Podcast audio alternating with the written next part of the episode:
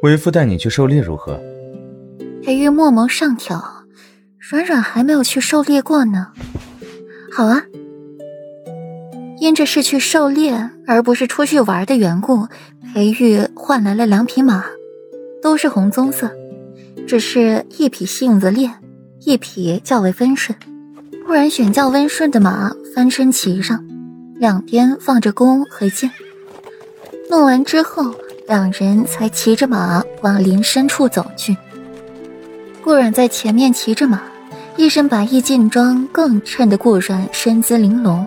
三千青丝尽数挽起，只用一根红绸绑好，不施粉黛，素衫轻颜，英姿飒爽。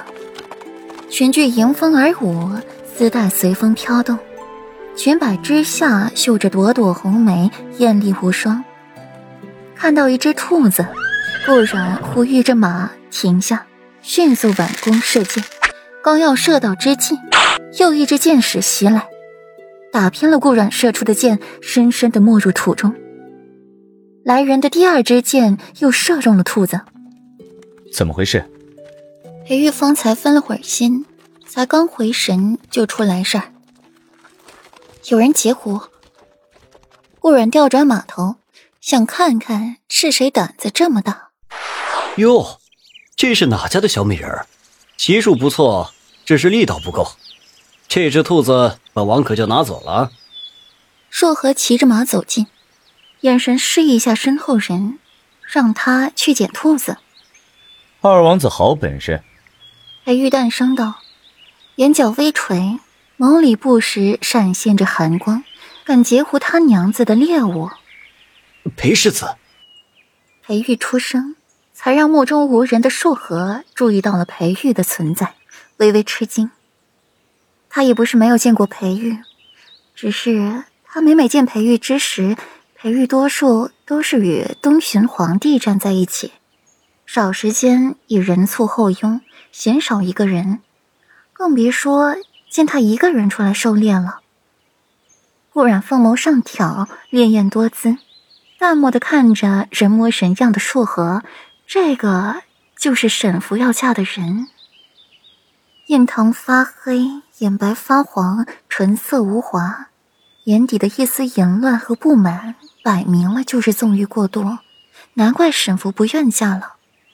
不谈环境，单谈舒和这个人，但凡有脑子的都不愿意嫁。夫君，别吓着人家，胆子小，赖上了咱们怎么办啊？眉眼弯弯，红艳艳的唇一张一合的，取悦了裴玉。这丫头总算是有自觉了。顾染凤眸上挑，这硕和是有多怕裴玉？世子妃。硕和也早早听闻裴玉娶了妻，却不曾想是眼前之人，竟是比沈福还要漂亮。早在远处便瞧见了，才舍了五皇子霍心过来，还准备一亲芳泽，却不曾想美人是裴玉的妻子。如此看来，倒是不可以了。二王子，顾然微微颔首，回了一礼。狩猎场那么大，怎么巧不巧的就遇上了呢？